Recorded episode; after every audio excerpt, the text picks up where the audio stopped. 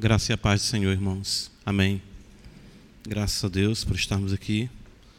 Mais uma semana se passou e o Senhor nos concede nossa breve jornada aqui, nos reunirmos e sermos cada vez mais nutridos pelo Senhor diante de todos os desafios que se apresentam diante de nós. Nossa jornada não é fácil.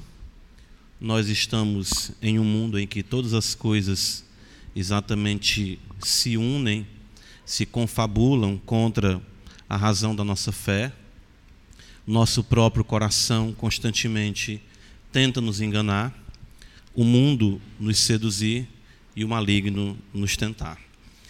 Se não tivermos essa consideração e levarmos em seriedade a nossa vida cristã nessa perspectiva, facilmente seremos enredados.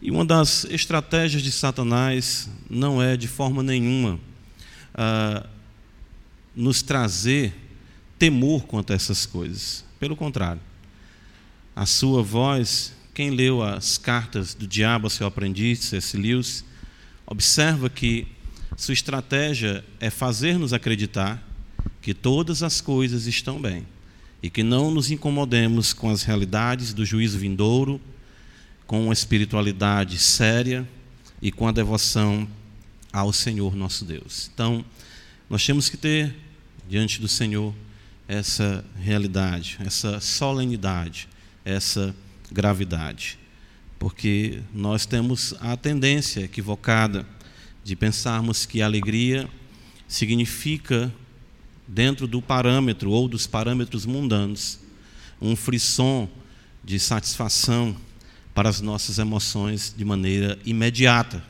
E não é assim no reino do nosso Deus. Interessante que nos momentos de maior agonia e de maior tristeza do próprio Senhor Jesus, ele pôde dizer que estava alegre em fazer a vontade de Deus. E eu rogo ao Senhor que essa luz intensamente brilhe sobre nossas vidas e possamos viver dessa forma na presença do nosso Deus. Que Deus abençoe a amada igreja aqui reunida essa noite e todos que com o coração sincero invocam ao Senhor. Amém. Livro do profeta Sofonias, capítulo 1. Nós vamos ler a partir do versículo 7 até o versículo de número 13 nessa noite dando continuidade à nossa exposição desse livro, aprendendo mais da parte do Senhor quanto à sua vontade para nossas vidas. Livro do profeta Sofonias.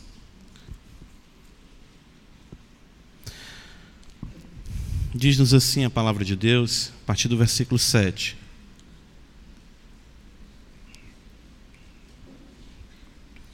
Cala-te diante do Senhor Deus.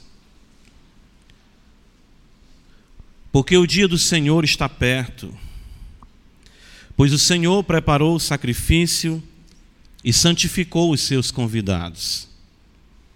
No dia do sacrifício do Senhor, hei de castigar os oficiais e os filhos do rei e todos os que trajam vestiduras estrangeiras. Castigarei também naquele dia todos aqueles que sobem o pedestal dos ídolos e enchem de violência e engano a casa dos seus senhores. Naquele dia, diz o Senhor, far-se-á ouvir um grito desde a porta do peixe, e um uivo desde a cidade baixa, e grande lamento desde os outeiros. Uivai, vós, moradores de Mactés, porque todo o povo de Canaã está arruinado. Todos os que pesam prata são destruídos. Naquele tempo esquadrinharei a Jerusalém com lanternas e castigarei os homens que estão apegados à burra do vinho e dizem no seu coração: O Senhor não faz bem nem faz mal. Por isso serão saqueados os seus bens e assoladas as suas casas e edificarão casas, mas não habitarão nelas. Plantarão vinhas, porém não lhes beberão o vinho. Amém. Vamos orar ao Senhor. Pai, em nome de Jesus, santificado seja o Senhor, o teu santo nome. Venha o teu reino e seja feita a tua vontade, assim na terra como nos céus. Ó Senhor da glória, Deus vivo, Deus que unicamente com a palavra do teu poder trouxe à existência todas as coisas visíveis e invisíveis. E Deus que pela palavra do teu poder sustenta todas elas, até o dia que se chama hoje. E as sustentará até que todas as coisas sejam consumadas. De fato, o fim, nós possamos ver a glória do Senhor e assim nos prostrarmos diante dos teus pés, por tão grande fidelidade tua para contigo mesmo, para com a tua palavra. Tu és o Alfa e o Ômega, tu és o princípio e o fim. E nós nos prostramos aos teus pés essa noite. Nós somos o teu povo, ovelhas, Senhor, do teu pastoreio. Ajuda-nos, ó Deus, para que possamos ter cada vez mais a mente do teu filho e andarmos em novidade de vida para a glória do Senhor. Ó Deus bendito, perdoa a multidão dos nossos pecados que cometemos essa semana, os pecados cometidos também hoje. Nós carecemos do teu perdão. Não nos trata consoante os nossos pecados, porque se assim tu o fizer, quem de nós subsistirá na tua presença? Mas aos pés da cruz, na perfeição deste sacrifício, nós com ousadia santa procuramos a ti, ó Pai, em teu trono de graça e te pedimos que tu prodigamente, bondosamente, derrame abundantemente do teu espírito sobre nossas vidas, a fim de que, Senhor, ó Deus, tenhamos a plenitude, a alegria, a satisfação em ti. Nossas vidas sem o Senhor nada são. Sem Ti, nada nós podemos fazer. Ajusta, Senhor, o que precisa ser ajustado. Aplana o que precisa ser aplanado, Senhor. Retifica o que é tortuoso, todo o caminho escabroso em nossa vida, possa o Senhor preencher e de fato andarmos de forma reta cada vez mais na tua presença na particularidade das nossas casas, na vivência dos nossos papéis cotidianos. E quando aqui chegarmos com os corações gratos pelo Evangelho que toca nossas vidas, juntos a uma só voz, exaltemos o Senhor e a graça seja abundante sobre a igreja dos santos. Que assim seja com o teu povo. Ajuda-nos, Senhor. Precisamos do teu poder e da tua graça, porque, Senhor, este mundo é mau, o maligno não cessa, e os nossos corações são constantemente, ó Deus bendito, os nossos corações nos enganam. Então, tem misericórdia de nós. Que a luz da tua palavra hoje possa resplandecer. Tu fere, tu cura, tu salva, tu restaura, tu levanta, tu abate, tu és Deus para fazer infinitamente mais além do que pedimos ou pensamos. Seja este momento, ó Deus, uma prévia daquele dia quando estaremos contigo todos juntos sem pecado, exaltando e glorificando para sempre o Senhor. Abençoa, Senhor.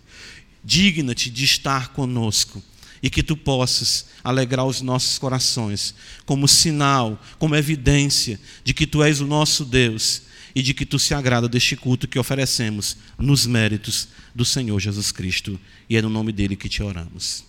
Amém. Meus irmãos, em nosso último sermão, nós consideramos o porquê de uma série no livro do profeta Sofonias. Nós destacamos que o mesmo, a priori, é a palavra de Deus. Isso por si só é suficiente para que nos venhamos nos debruçar e assim aprender da vontade de Deus em Sua santa palavra. A importância de nos familiarizarmos com toda a Bíblia também foi um dos pontos que ressaltamos da importância de nos determos em um livro como esse, muitas vezes, pouco conhecido da comunidade cristã. E que, embora Sofonias não fosse um livro de referências diretas à vinda do Messias, ou com referências diretas à vinda do Messias, a sua cristocentricidade, ou seja, a mensagem do Evangelho em Cristo Jesus, poderia ser percebida pela natureza da sua prédica, ou seja, do sermão, da palavra, da profecia que Sofonias levou, trouxe ao povo de Deus. E de que essa mensagem de Sofonias, creio eu, ela é extremamente evangélica. Nós destacamos também os dias escuros em que Sofonias nasceu. Provavelmente ah, no reinado de Manassés, e daí ter sido ele escondido ou preservado pelo Senhor. Sofonias, então, ah, desde a sua eternidade, observa a impiedade no meio daquele que deveria ser o povo piedoso.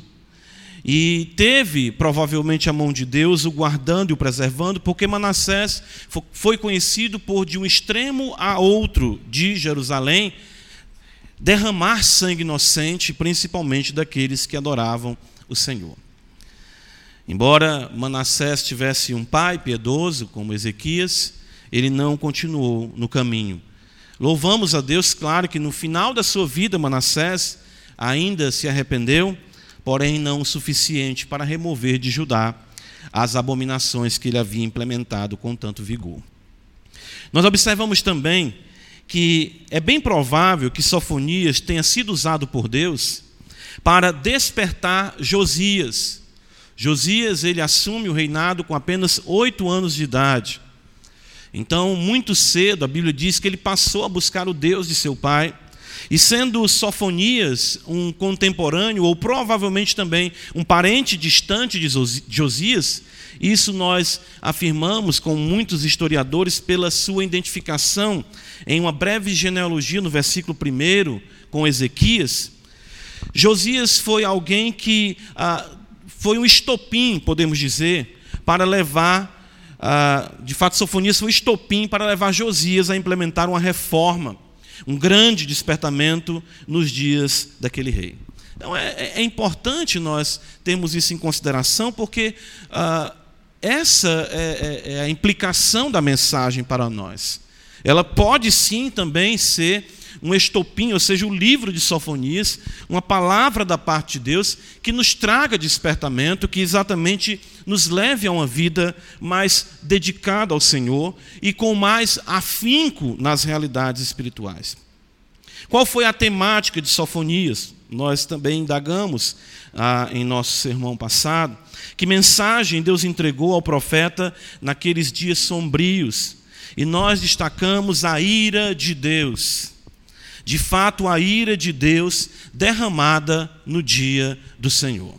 Olha, isso é curioso, isso é realmente algo também bem inusitado dentro daquilo que molda a nossa perspectiva de que palavra é pertinente a determinado contexto. Ou seja, não seria essa hora de mais ainda se afirmar o amor de Deus em vez da sua santidade? Um povo que estava indiferente para com o Senhor necessitava aprender mais da ira do Senhor? Eu lembro do profeta Malaquias, que já é um profeta pós-exílio, já tendo sido construído tanto o templo como os muros de Jerusalém, ah, na tarefa dada ao Senhor a Esdras e Neemias, que ele começa dizendo: Eu amei Jacó e odiei Esaú. E é muito belo isso, porque o amor e a ira de Deus estão ali ladeadas, e isso deve ser algo também levado em consideração por nós, de que nenhum atributo ou exercício de um atributo divino necessariamente exclui o outro. A ira de Deus, a sua santidade, a sua justiça, o seu caráter era imprescindível para impactar uma sociedade iníqua, embora detentora dos oráculos de Deus. É impressionante que essa, isso nós não afirmamos no, no domingo passado, mas o faremos agora, é que a temática do dia do Senhor é a única temática do livro de Sofonias. Todos os três capítulos de Sofonias tratam do dia do Senhor. E ele é o profeta que, embora um dos profetas menores, tanto em extensão de ministério como também no seu livro, ele dedique todo o seu tempo a tratar do dia, do grande dia da ira do Deus Todo-Poderoso. Podemos dizer que ele é o profeta de uma nota só. E que nota! Que nota! Já aqui em nossa introdução, nós podemos fazer uma aplicação interessante. Talvez criticado por alguns professores de homilética, eu poderia ser, mas Deus sabe, e somente Ele, como conduzir o homem ao arrependimento. E só Deus sabe a mensagem que a igreja precisa ouvir. Nós às vezes temos aquela ideia, a igreja está precisando ouvir isso. Eu estou precisando de uma palavra de consolo, eu estou precisando de uma palavra de ânimo. E Deus então apresenta mediante o profeta ira, juízo. Eu consumirei a todos, eu exterminarei a todos. Puxa, Senhor, que palavra difícil de ser digerida, indigesta. Quem somos nós, irmãos, para dizermos para Deus o que falar e quando falar, e ainda de que maneira falar. Deus sabe o que leva o homem ao arrependimento, Deus sabe o que leva o homem à percepção da sua grandeza. Não é uma linguagem de bajulação, nem um afagar do ego que vai produzir no homem aquilo que é necessário para que ele venha caminhar com o Senhor. Vamos continuar então, observando a partir do versículo 7. Ah, e sermos confrontados, melhor dizendo, por Sofonias com esse sermão monotemático, porém impactante e todo abrangente para nossas vidas. Em primeiro lugar, versículo 7 é realmente algo muito forte. Diz o Senhor: Cala-te diante do Senhor Deus. E é exatamente isso que nós devemos ressaltar em primeiro lugar. Eu, você, todos nós que estamos aqui, devemos ficar calados. Nós temos aqui da parte de Deus simplesmente um silêncio. Nós podemos achar, como eu falei há pouco, que essas palavras, ou até mesmo o sermão anteriormente proferido, tendo como base Sofonias, sejam um tanto duras. Porém, o que Deus faz diante da murmuração que possa surgir no seu coração é dizer: se cale. Quem somos nós para questionarmos a maneira como Deus há de julgar toda a terra? Nós vimos nos versículos 2, 3 em diante, Deus dizendo que vai exterminar e consumir a tudo e a todos que se encontram sobre a terra. E você pode dizer: não, mas para que isso? Exterminar, consumir, não reflete o caráter de Cristo. Cale-se. Quem é você? Quem sou eu? Deus é Deus. E isso é importante porque provavelmente o povo, ao ouvir sofonias, vinha dizer: como é que pode? E essa era a reação do povo com os profetas. Eu nunca vi profeta verdadeiro ser aplaudido. Eu nunca vi pregação verdadeira ser aplaudida. É sempre criticada, não bem recebida, rechaçada, porque é natural a nós a antipatia, a santidade, a justiça e principalmente ela manifesta na sua santa ira, ou seja, na ira de Deus. Sofonias não se importa com isso, de fato o Senhor Deus não se importa com isso e continua nesta mesma temática. Não importa que isso lhe seja desagradável. O profeta Jeremias fala sobre isso, de uma mensagem que ele é demandada a ele da parte do Senhor para entregar aos reis, às nações, para destruir, para derribar, para arrancar, para arruinar. E ele, Senhor, e Deus, não se preocupe. Deus queria que Jeremias confiasse nele e transmitisse a palavra como assim ele havia recebido. O livro do profeta Amós, volta um pouco comigo, vamos ah, observar que isso não é apenas um evento isolado na Escritura, de muitas referências que poderíamos citar, como esses, me permita, esse cala a boca da parte de Deus, eu selecionei alguns aqui para nós. Amós capítulo 8, a Escritura nos diz, versículo 3, Você tem Daniel, Oséias, Joel, Amós. Amós capítulo 8, versículo 3 diz: Mas os cânticos do templo naquele dia serão uivos. Veja, o louvor se tornará em uivos. Diz o Senhor Deus: Senhor, tu vai fazer isso com o povo que te louva? Multiplicar-se-ão os cadáveres, em todos os lugares serão lançados fora. E por fim, silêncio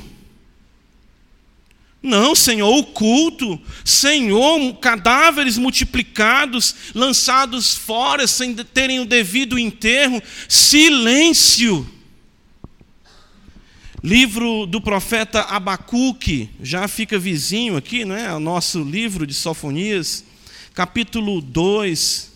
E é interessante que Abacuque vê a violência por todo lado, e essa, é, isso é de fato que lhe traz indignação e ele clama ao Senhor no começo do livro. É um profeta que, em vez da palavra do Senhor via ele primeiramente, ele que diz, se dirige ao Senhor e diz: Até quando verei violência? E Deus diz que haveria de julgar a violência de Judá, trazendo os babilônios sobre o povo ali de Jerusalém. E então Abacuque fica chocado com aquilo, como é que o Senhor iria trazer um povo ímpio para castigar um povo, um povo mais ímpio para castigar outro povo que estava cometendo impiedade. E o Senhor, o Senhor então diz para Abacuque o seguinte, depois de trazer toda a consideração do juízo, ele diz no versículo 20 do capítulo 2 de Abacuque: O Senhor, porém, está no seu santo templo, cale-se diante dele toda a terra. O que eu faço, o que eu deixo de fazer, a maneira como eu faço, não compete a você criticar. Nós não temos a capacidade de julgarmos os caminhos de Deus ou de acharmos que os seus juízos são eh, em extremo duros, não não somente no Antigo Testamento, mas o apóstolo Paulo, no capítulo 9, tratando da temática que é muito complicada para aqueles que ainda vão abraçar a fé cristã, podemos dizer, no contexto de compreender a soberania de Deus, Paulo vai dizer no versículo 19 e 20, é, Romanos 9, versículo 19: Tu, porém, me dirás de que se queixa ele ainda, pois quem jamais resistiu à, tua, à sua vontade? E Paulo então diz àquele que está interpelando, o seu interpelador, vamos dizer assim, imaginário: Quem és tu, ó homem, para discutires com Deus? Eu fico, irmão, sabe, assim, muito chocado com essa, essa, essa vontade, ou podemos dizer assim, essa, essa prática de tentar fazer Deus caber dentro da nossa caixinha de compreensão teológica e de definirmos Deus pelos nossos parâmetros e acharmos que a maneira com que Deus trata o homem, trata o pecado, é algo muito duro, mas não foi exatamente isso que ele fez. A sua justiça não se mostrou em extremo justa, não vou dizer nem extremo, mas corretamente justa, julgando os nossos pecados sobre o seu filho. Alguém poderia dizer, mas para que isso? Por que matar o próprio filho? Nós sabemos, como diz Pedro, que Deus foi quem determinou a morte do seu santo filho, porque ali a sua justiça foi satisfeita e nós pudemos obter a salvação. Evangelho de João, capítulo 6, acontece algo também muito pertinente a isso que nós estamos afirmando essa noite. Evangelho de João, é um, esse capítulo ele é fantástico por conta dos altos e baixos de adesão e de abandono, vamos colocar assim, de seguidores do Senhor. Versículo 60, depois do discurso do Senhor, a palavra de Deus nos diz, João nos relata, muitos dos seus discípulos, tendo ouvido tais palavras, disseram: Duro é este discurso, quem o pode ouvir? Mas Jesus, sabendo por si mesmo que eles murmuravam a respeito de suas palavras, interpelou-os: Isto vos escandaliza? Que será, pois, se vides o filho do homem subir para o lugar onde primeiro estava? O espírito é que vivifica, a carne para nada aproveita. As palavras que eu vos tenho dito são espírito e são vida. Veja, Jesus fala: contudo, há descrentes entre vós. Pois Jesus sabia desde o princípio quais eram os que não criam e quem o havia de trair. E prosseguiu: Por causa disto é que vos tenho dito: ninguém poderá vir a mim se pelo Pai não lhe for concedido. À vista disso, muitos dos seus discípulos o abandonaram e já não andavam com ele. Então perguntou Jesus aos doze: Porventura, quereis também vós outros retirar-vos? Respondeu-lhe Simão Pedro: Senhor, para quem iremos? Tu tens as palavras da vida eterna.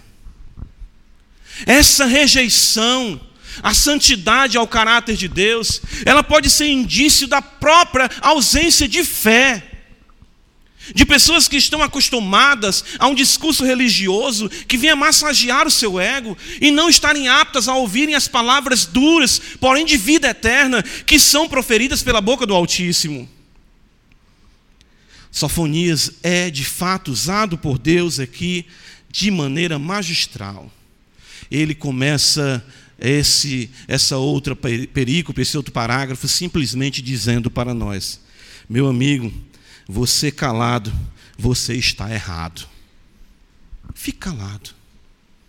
O Senhor é Deus sobre toda a terra. Ele não deve satisfação a ninguém.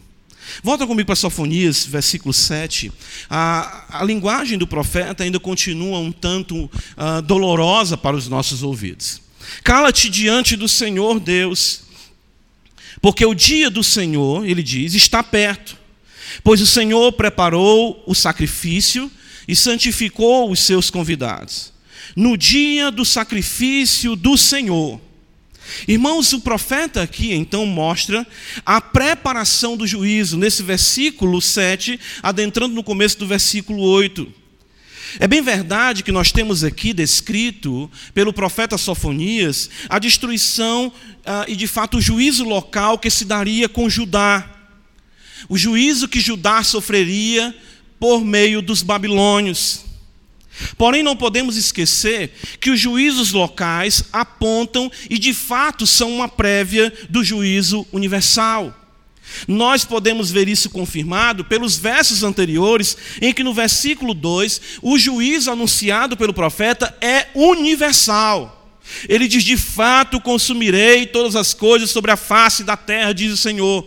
E ele mostra isso, nos dando uma prévia, julgando o seu próprio povo com um juízo realmente firme, irrevogável.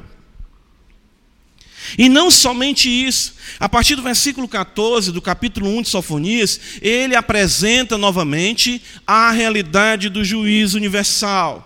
Então nós temos o juízo universal antes desse texto de juízo local e depois destacando que aquilo que aconteceu com Judá é uma prévia do que acontecerá com toda a terra. Não é assim que nós observamos? Jesus, quando vai trazer para nós exatamente ah, lições quanto a juízo, ele diz, ele menciona Sodoma e Gomorra. Sodoma e Gomorra se tornaram paradigmas do tratamento de Deus para com a impiedade. E o fato de Deus julgar o seu povo nos traz o paradigma de quão sério e severo será o juízo também aplicado na casa de Deus. O fato, irmãos, é que a providência, que a tudo conduz e sustenta, também a tudo prepara para o grande dia da ira do Senhor. Veja, essa é a linguagem do versículo 7. O Senhor preparou o sacrifício. O Senhor santificou os seus convidados no dia do sacrifício do Senhor. Nós temos aqui, irmãos, uma doutrina que é consoladora. A providência é muito gostosa, é muito gostoso se falar da providência quando nós dizemos que providência, não é? Quando alguma coisa boa nos acontece, foi a providência de Deus. Mas a providência de Deus, que controla tudo e a todos, está de fato conduzindo todas as coisas para esse dia, o dia do Senhor. E de fato o Senhor está preparando o sacrifício. E que sacrifício é esse? Aqueles que não obedecem à sua vontade são aqui apresentados como ovelhas que serão esmagadas, abatidas pela ira do grande Deus Todo-Poderoso. Isso nós vemos pelo trato com que o Senhor dá a Israel, de fato ajudar, com os caldeus. Veja que no versículo 7 ele diz: preparou o sacrifício e santificou os seus convidados. Ele separou os seus convidados. Quem são os convidados? Então, como se Deus dissesse para os caldeus, né, movendo toda a história de forma providencial. Eu vou levar vocês para destruírem um povo como moscas, como pessoas indefesas. Vão estar todas ali preparadas para o abate. Que linguagem difícil de se ouvir. Mas é exatamente isso que o Senhor fala. O Senhor Jesus falou sobre isso. Mateus capítulo 10, ele fala exatamente isso. Veja, capítulo 10, se nós estamos chocados com a grandeza ou com a dureza desse, desse morticínio que se efetuou em Judá, veja o que o Senhor Jesus fala para nós no versículo de número ah, 28. Mateus 10, 28. Abre comigo a escritura. Você acha que juízos locais, a destruição de pessoas, a morte de pessoas é algo terrível? É, sim, com certeza. Mas isso é apenas uma prévia do que muito pior, do que de muito pior ainda há de vir. Versículo 28: Não temais os que matam o corpo e não podem matar a alma. Temei antes aquele, nós sabemos que o Senhor Jesus se refere ao Pai, que pode fazer perecer no inferno tanto a alma como corpo. Os irmãos já pararam para pensar no que é o grande dia do sacrifício? Onde, no mínimo, bilhões de pessoas vivas neste planeta serão juntas, ou seja, com seus corpos mesmo, e aqueles que morreram em toda a história, ressuscitados e unidos aos seus corpos, para serem lançados numa multidão incontável na perdição eterna. Isso é a doutrina da providência isso não falhará. Isso é algo que deve realmente nos impactar, nos colocar diante do Senhor, temendo, a fim de que nossas vidas sejam achadas naquele que sofreu na cruz esta ira por nossos pecados.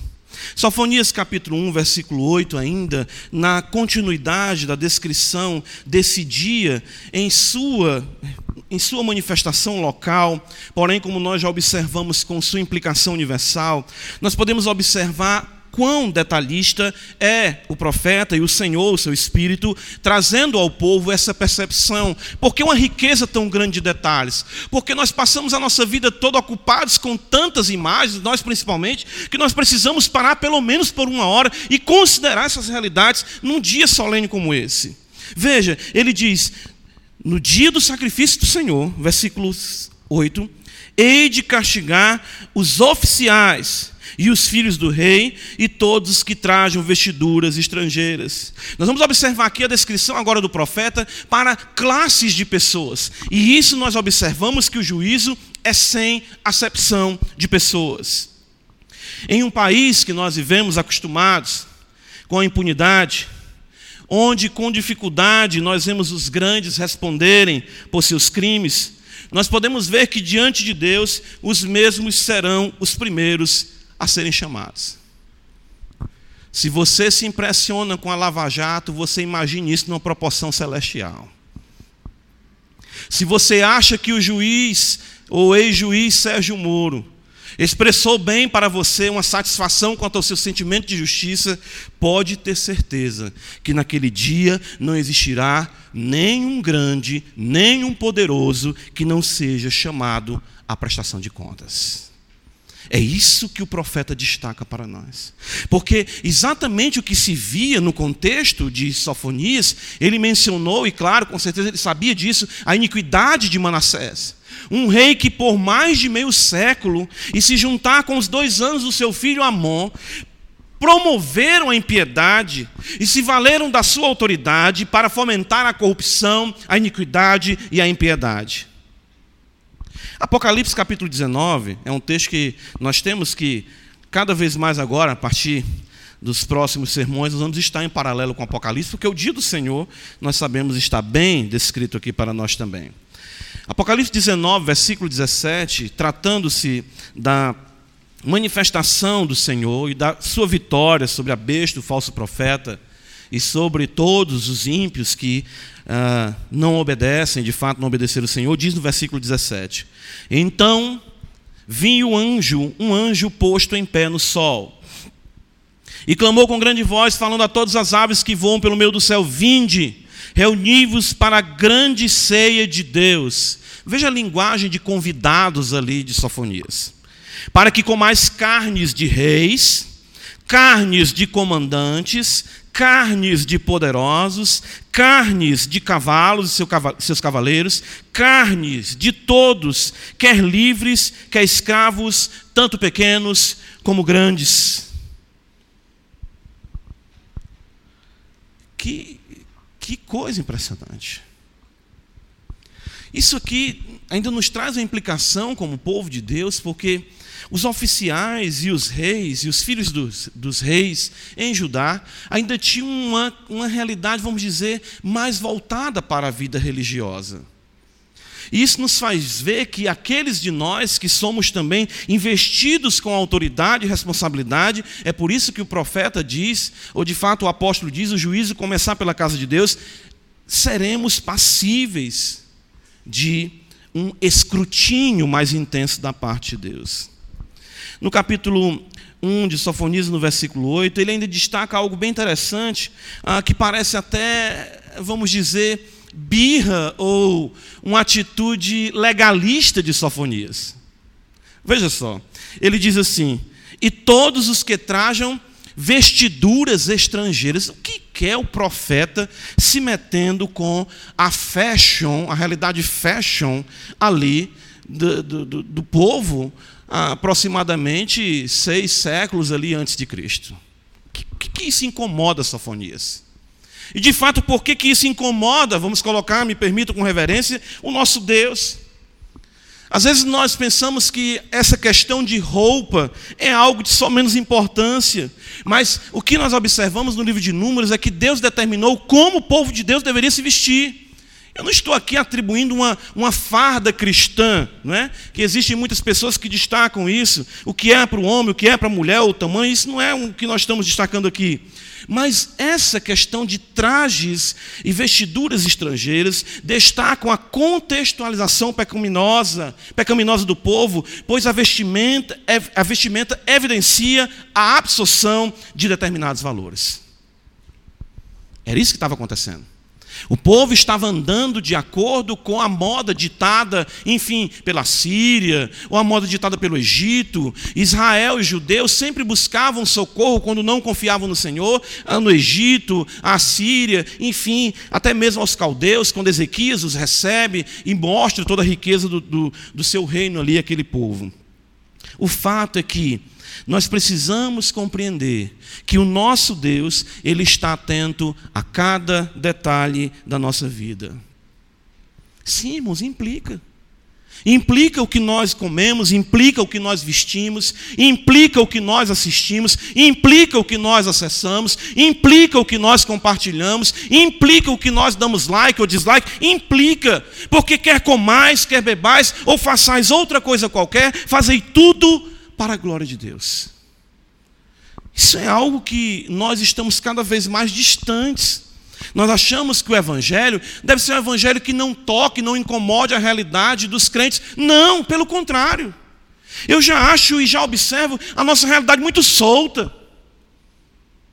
Nós estamos precisando, nesses dias, de mais compromisso, de mais aplicação do Evangelho às nossas roupas, às nossas panelas, às nossas casas, ao nosso culto. Nós achamos que Deus não se importa, que isso é coisa de, de picuinha. Não. Deus se importou e disse que haveria de julgar aquele povo por conta de uma contextualização exagerada, em que estavam abraçando vestimentas que expunham ou expressavam ideologias, conceitos ou até mesmo filosofias de povos pagãos que feriam, claro, os princípios da palavra de Deus. Os que estão investidos de autoridade, irmãos, são formadores de opinião. É por isso que o profeta começa logo com os oficiais e com os filhos do rei. A conduta de alguém que está em destaque se torna uma realidade de paradigma. Por que, que João Batista foi tão incisivo com Herodes? Você não pararam para pensar nisso, não? João Batista, um pregador, um homem de uma santidade tal, já tinha uma espiritualidade intrauterina, já pensou? Jesus chegava perto, ele já se mexia, ainda, tá, ainda era feto. Por que, que João Batista vai estar tá brigando com Herodes, um homem sem nenhum pingo de caráter?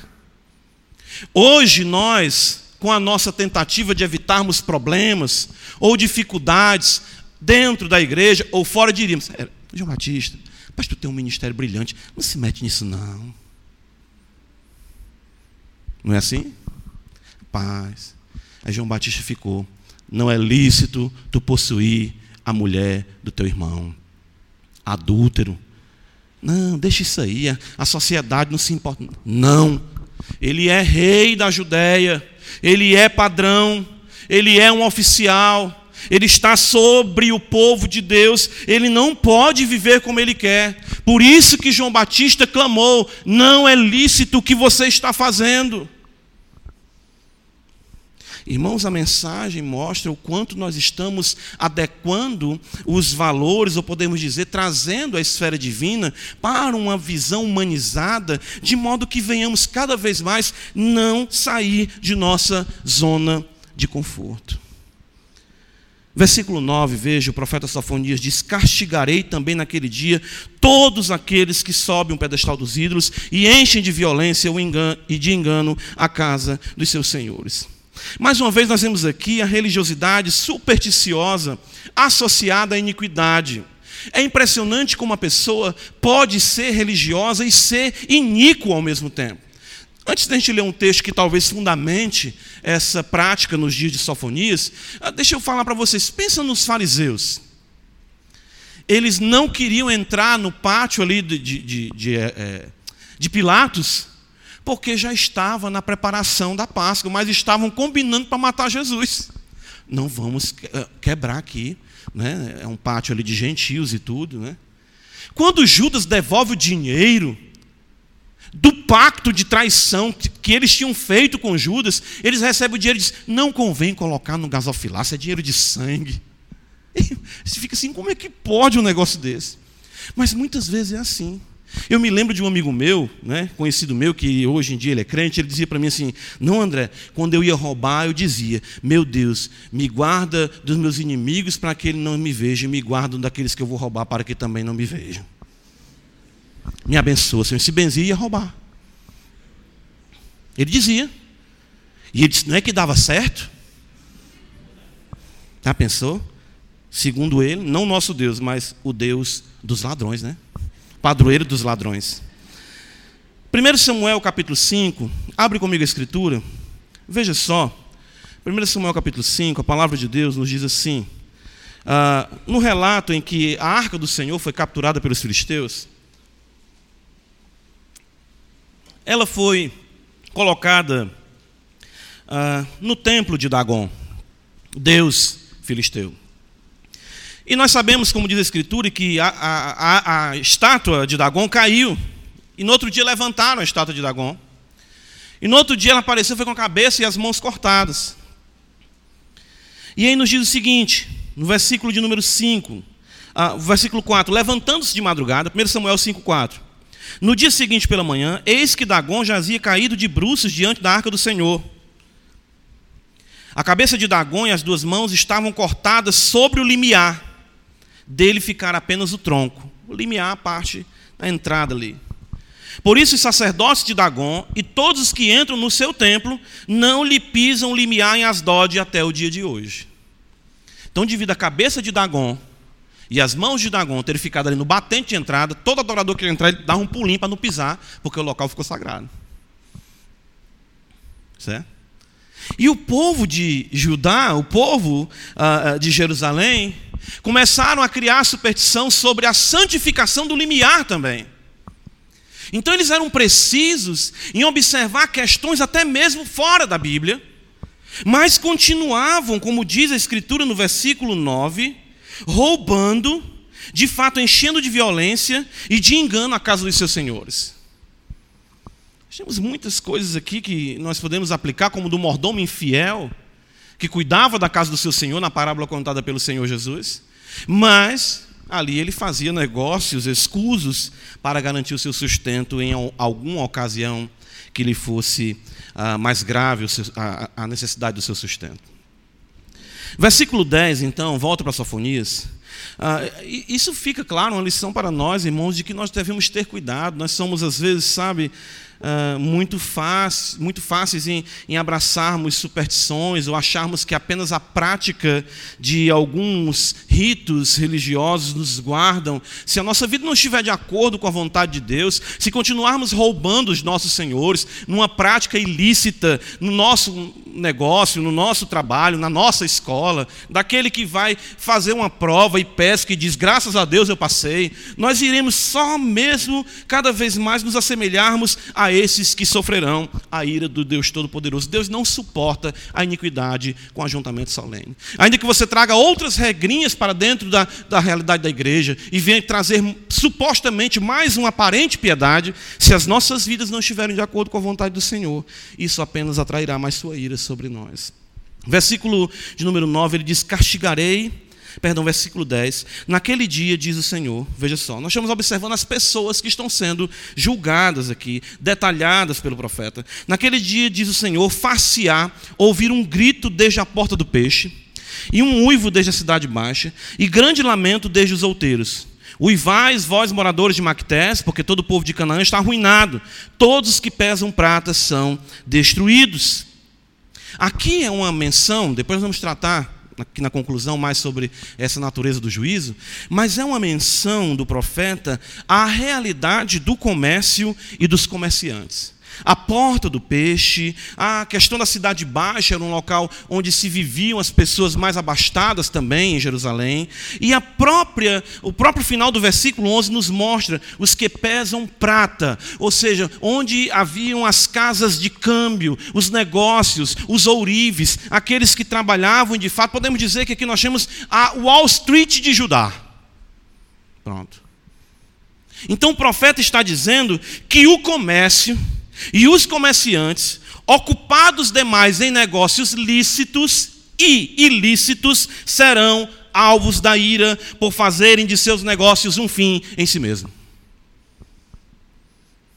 Deus é contra a, a venda, a compra? Não, pelo contrário.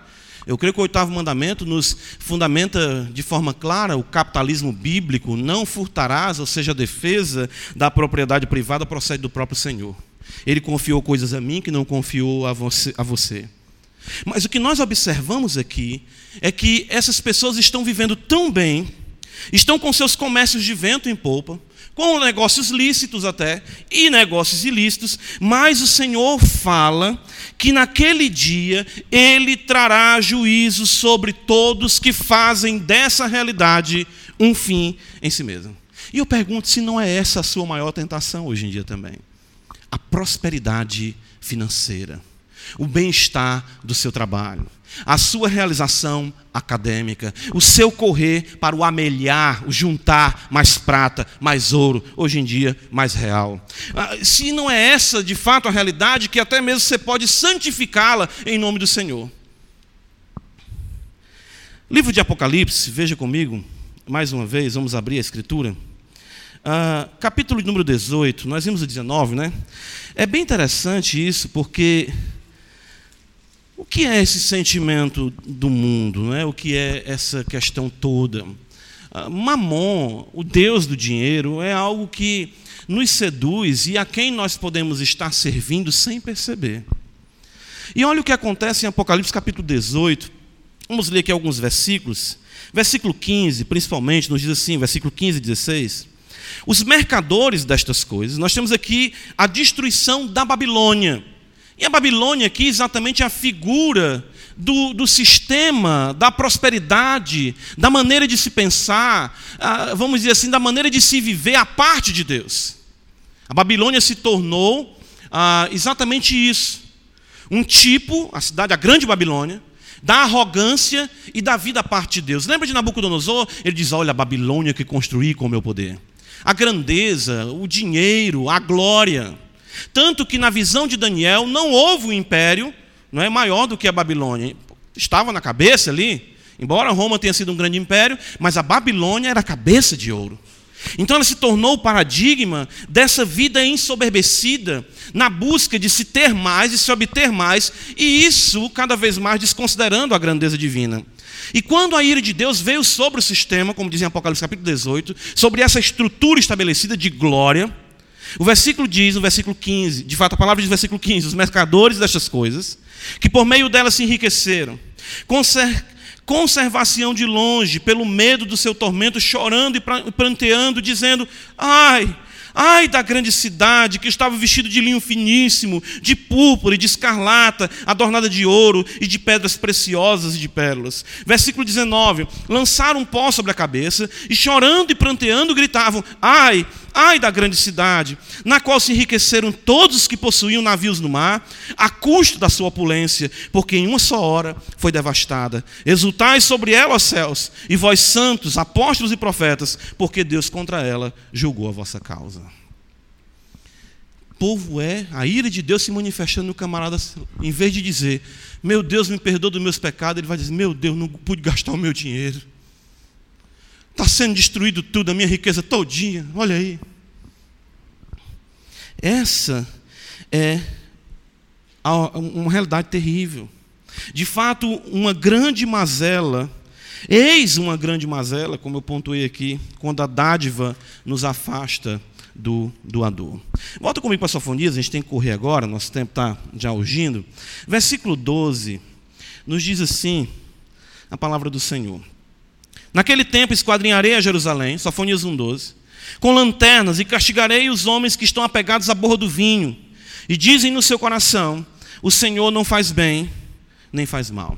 Quando você lê a primeira vez esse texto, parece que o texto está falando de pessoas ébrias, envolvidas com a bebida. Mas não é disso que o texto está tratando.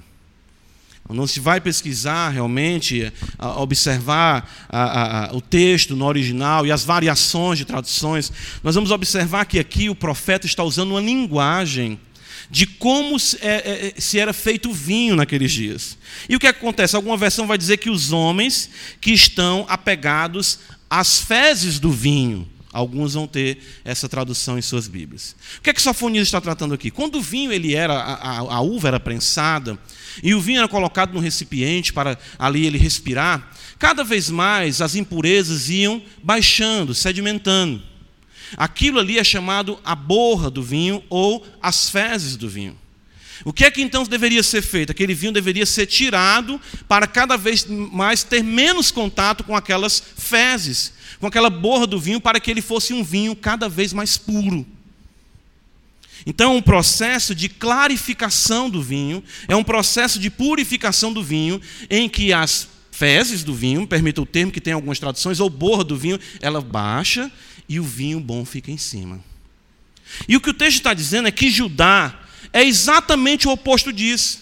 Em vez deles serem um vinho em que está sendo cada vez mais purificados, ele se acostumou e se apegou à borra do vinho. É um povo não tratado, é um povo que não melhora, é um povo que cada vez mais a tendência é vinagrar. Porque quando o vinho não é separado da borra, ele vinagra. Ele se torna ah, impróprio para ah, exatamente o seu uso, para se degustar. E o Senhor diz que isso pode ser considerado, de fato constatado, pela frase que o profeta transmite aqui da parte deles: O Senhor não faz bem nem faz mal, não precisa melhorar. Não tem que se preocupar com nada. A indiferença, irmãos, aqui é o que está em evidência. E hoje nós estamos tratando de um assunto de vida ou morte. E para muitas pessoas, lamentavelmente, que estão aqui, nós não podemos sondar, nem podemos julgar, mas sabemos que é um fato, que a palavra de Deus não é pregada somente a crentes, mas a alguns que se acham crentes e se tornam indiferentes à palavra e acham que suas vidas estão tranquilas não atentam para a voz do Senhor e participam de um processo de endurecimento diário. E ficam dizendo, faz é tempo que eu escuto essa história de Jesus voltar. 2 Pedro 3, versículo 3 e 4. Desde que nossos pais dormiram. E cada vez mais ele se apega à borra do vinho, às fezes do vinho. Nós temos que ter o cuidado, porque em nosso breve tempo aqui nessa terra, esse breve tempo pode se tornar para nós uma cilada, em vez de uma grande oportunidade para o arrependimento. Você não pode, nós não podemos ouvir uma palavra como essa e não sairmos considerando em nossos corações. Se assim não fizermos, nós estaremos nos assemelhando àqueles que estão apegados à borra do vinho, dizendo: o Senhor não faz bem, nem o Senhor faz mal.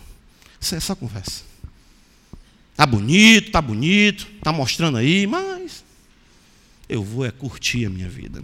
Romanos 2, versículo 4, o apóstolo Paulo destaca essa atitude indiferente por parte dos judeus, que, embora se dissessem povo de Deus, se afirmassem, estavam agindo com indiferença.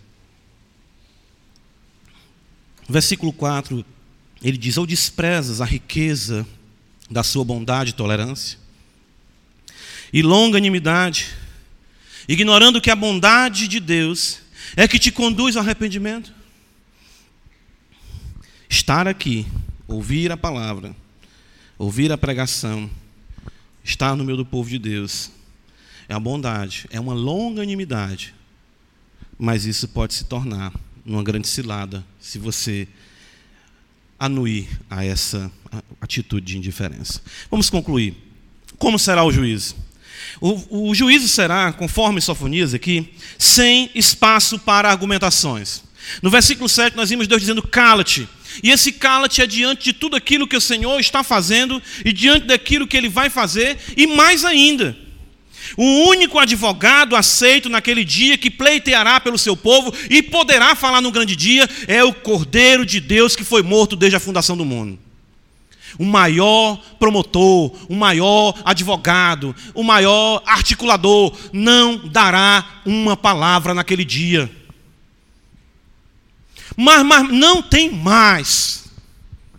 O juízo não abrirá espaço para argumentação, para questionamentos, para se pedir vista do processo. Nada disso acontecerá.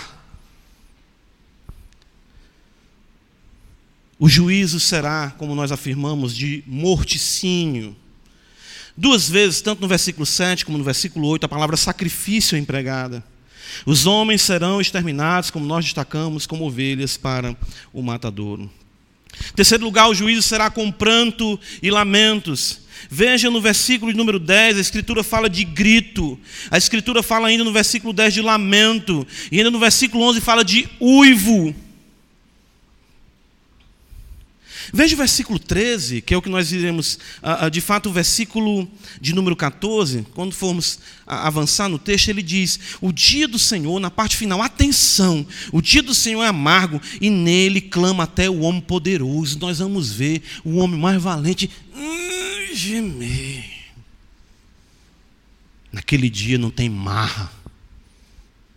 Lembra aquela brincadeira de mim, quando a gente é menino, né? Quando dá um murro no outro. Não chora, não, né? Acaba dar um tapa no. Chega a escorrer a lágrima. Foi isso aí, não foi. Naquele dia é dia de grito de uivo e de lamento. Versículo 13, e aqui faltou ele para nós concluirmos, diz: Todos, ou seja, por isso serão saqueados os seus bens, e assolados as suas casas, edificarão casas, mas não habitarão nelas, plantarão vinhas, porém não lhes beberão vinho. Toda suposta estabilidade e prosperidade ruirá. Para o que você trabalhou, de que serviu. Tudo isso vai passar. Assim será o juízo.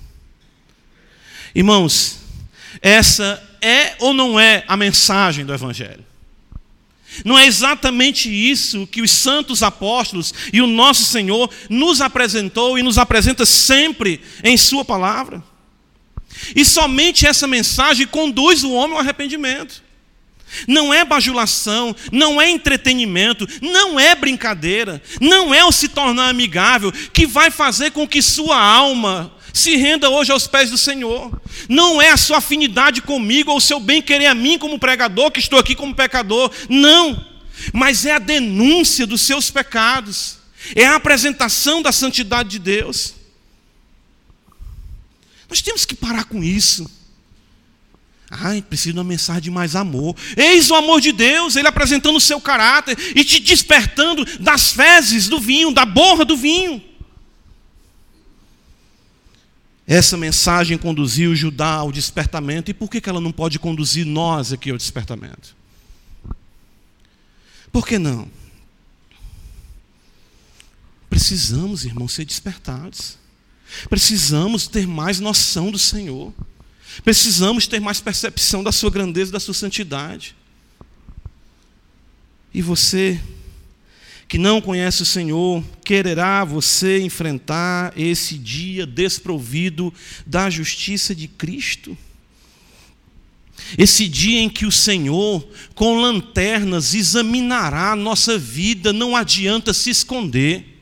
A ideia das lanternas aqui é de um juízo implacável, em que ninguém fugirá da presença do Senhor e você não pode mais se esconder ante a luz da palavra colocada sobre sua vida hoje.